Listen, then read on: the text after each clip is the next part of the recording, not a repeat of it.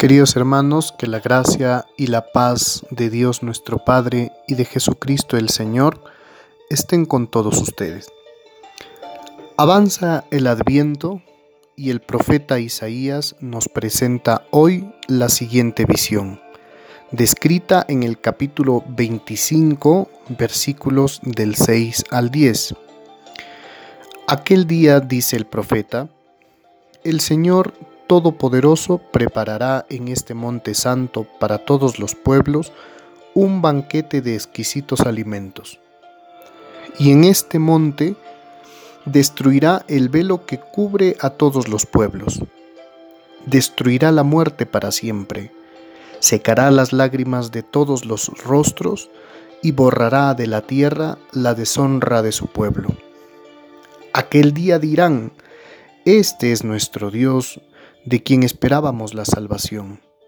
Este es el Señor en quien confiábamos.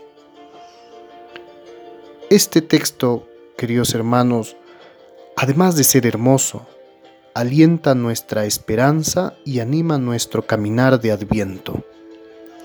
En este tiempo litúrgico en el cual es necesaria una sincera conversión de nuestra parte, como preparación para el día en que estemos frente a frente con el Señor, el profeta quiere que tengamos en cuenta que Dios para este momento preparará una gran mesa con abundancia de manjares en lugar de un escritorio de juez.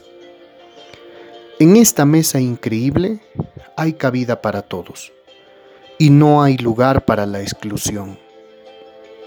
Este Dios al cual esperamos vino una vez para salvarnos y volverá para obrar la misma salvación. Por eso el Evangelio dirá que el amor infinito de Dios ha hecho que entregue a su único Hijo para que nadie se pierda. Es justo entonces, hermanos, que apartemos de nuestras mentes la idea equívoca de un Dios que al final del tiempo juzgará para condenar a sus hijos. Jesús nos ha dado el testimonio de un Dios que está dispuesto, cual Padre amoroso, a celebrar un banquete al ver reunidos frente a Él a todos sus hijos.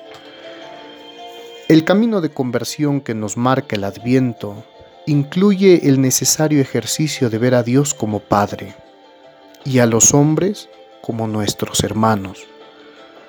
Aquel día, dice el profeta, caeremos en la cuenta que las divisiones existentes entre los hombres las hemos marcado nosotros mismos, porque en el corazón de Dios todos tenemos espacio.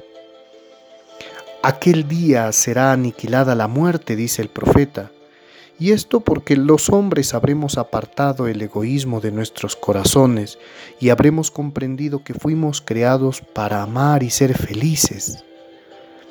Aquel día esta frase puede sonar un poco lejana, pero este tiempo de preparación, este tiempo de adviento nos debe hacer tomar conciencia que aquel día puede ser hoy mismo si tú y yo estamos dispuestos a dejar a Cristo tomar las riendas de nuestra vida. Si tú y yo empezamos a ver a Dios como Padre, y a los hombres como hermanos antes que como enemigos. Aquel día puede ser hoy mismo si tú y yo estamos dispuestos a dejar de lado nuestro egoísmo y nuestra vanidad y decidimos amar como Jesús nos enseñó. Entonces, queridos hermanos, aquel día será realmente festivo. No tendremos miedo de acercarnos a Dios ni de chocarnos con su mirada, pues sabremos que aunque hayamos cometido errores y pecados, no nos hemos dejado vencer por la fuerza de la muerte, sino que hemos abrazado la vida a todo costo y con el mejor de nuestro esfuerzo. Dios quiera que tú y yo estemos dispuestos a hacerlo. Que la Virgen Santísima, pues, nos ayude en esta empresa. Que el Señor nos bendiga a todos. Que tengas buen día.